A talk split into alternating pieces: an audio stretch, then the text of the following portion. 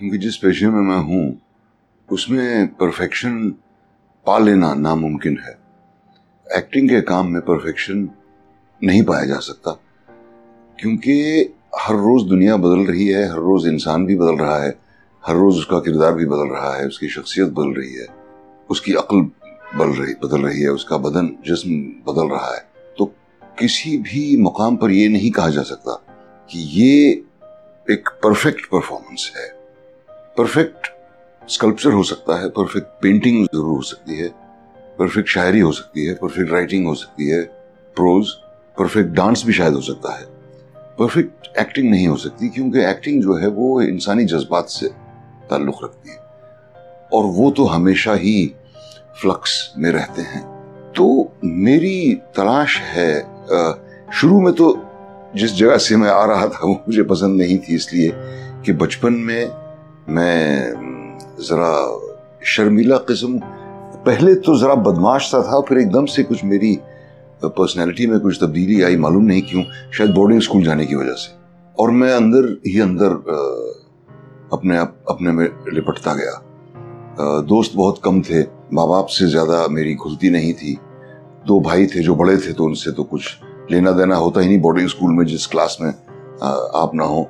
और उस पर्सनैलिटी की कमी को जो मुझे महसूस होता था उसे शायद भरने की कोशिश में मैंने मैं एक्टिंग की तरफ़ खींचा। इत्तेफाक की बात यह भी कि बहुत सारी फ़िल्में और ड्रामे देखे बहुत छोटी उम्र में। आ, मेरे वालिद साहब हालाँकि फ़िल्मों के शौकीन नहीं थे लेकिन हमें इजाज़त थी जब हम बहुत छोटे थे नैनीताल में वो डिप्टी कलेक्टर थे। किसी भी फ़िल्म थिएटर में हम जा सकते थे किसी भी वक्त। तो इस हो सकता है कई बार चपरासी हमें बिना इजाज़त के भी ले गया हो। लेकिन बहुत फ़िल्में देखी तीन या चार साल की उम्र से ही।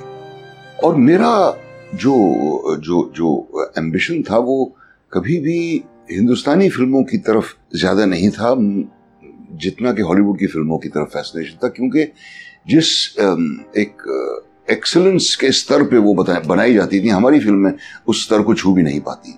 और अपने आप को पूरा करने के लिए मैंने अपने आप अकेले में जिन परफॉर्मेंसेस ने मुझे मुतासर किया था, उनकी नकल करने की कोशिश की।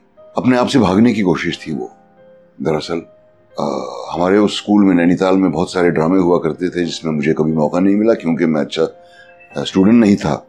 मुझे मार्क बहुत कम आते थे। पढ़ाई में हमेशा मैं पीछे रहता था। जो दोनों भाई मेरे जो थे, वो ज़रा तेज थे पढ़ाई में। ये बताया जाता था कि भाई बड़े होकर ये बनना है, वो बनना है। मेरे दोनों भाइयों ने तय किया, जिसने एक में फौज में गए, दूसरे इंजीनियर बने। मेरे वालिद मुझसे कहते रहे कि तुम्हें डॉक्टर बनना है। तो मैं सोचता था, मुझे तो डॉक्टर बनना है नहीं। एक्टर बनना है ये मैं किसी से कह नहीं सका। जब तक मैं पंद्रह सोलह साल का नहीं हुआ।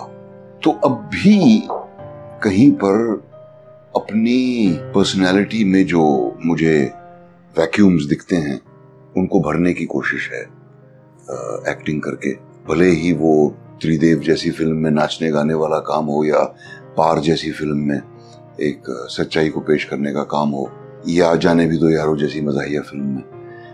ये सारी चीज़ें कहीं ना कहीं अगर मेरे अपने आ, मेरी अपनी इनफरादियत से जुड़ सकती हैं तो मुझे एक एक आ, मुकम्मल होने का एहसास होता है। अब अगर आप एक एक एक एक मिसाल लें कि जिस जिस चीज़ को ओवर एक्टिंग या अंडर एक्टिंग कहा जाता है हमारे पेशे में ये बिल्कुल दोनों गलत टर्म्स हैं। ये इस्तेमाल ही नहीं किए जाने चाहिए। ओवर एक्टिंग के हिसाब से अगर आप कथकली देखें तो वो क्या है? उस हद की ओवर एक्टिंग तो मेरे ख्याल से किसी भी फ़िल्म में नहीं होती, ना होनी चाहिए। लेकिन इसीलिए इस तरह के डिस्टिंक्शन जो हैं वो गलत हैं और सच्चाई की तलाश जो है, मेरे ख्याल से हर तस्वीर बनाने वाला या मुसनफ़ या म्यूजिशियन जिस सच्चाई से वाबस्ता है, मेरे ख्याल से उसी को पेश करने की कोशिश करता है। क्लासिसिज्म में फंसना एक इंटेलेक्चुअल तौर पे मेरे ख्याल से गलत है। उसके ओरिजिन्स को समझने की कोशिश करनी चाहिए। और उसके ओरिजिन्स जो हैं रियलिज्म नहीं मैं इस्तेमाल करूँगा वो लफ्ज, लेकिन सच्चाई में ही हैं। वो वहाँ से किस तरह से डाइवर्स हुए हैं कि एक तरफ़ सिनेमा बना एक तरफ़ शायरी बनी एक तरफ़ कथकली जैसा फॉर्म बना एक तरफ़ भरतनाट्यम बना एक तरफ़ कथक बना।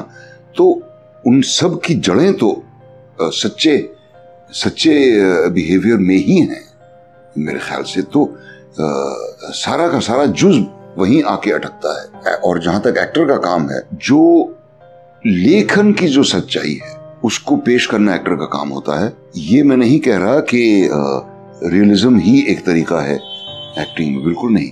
आ, और कई सारे तरीके हैं लेकिन जो उसका जो जो एसेंस है वो ये एक टेक्स्ट को एक ख्याल को या एक फलसफे को या एक बिलीफ को या एक प्रोपागेंडा भी हो सकता है को सुनने वाले तक पहुंचाना।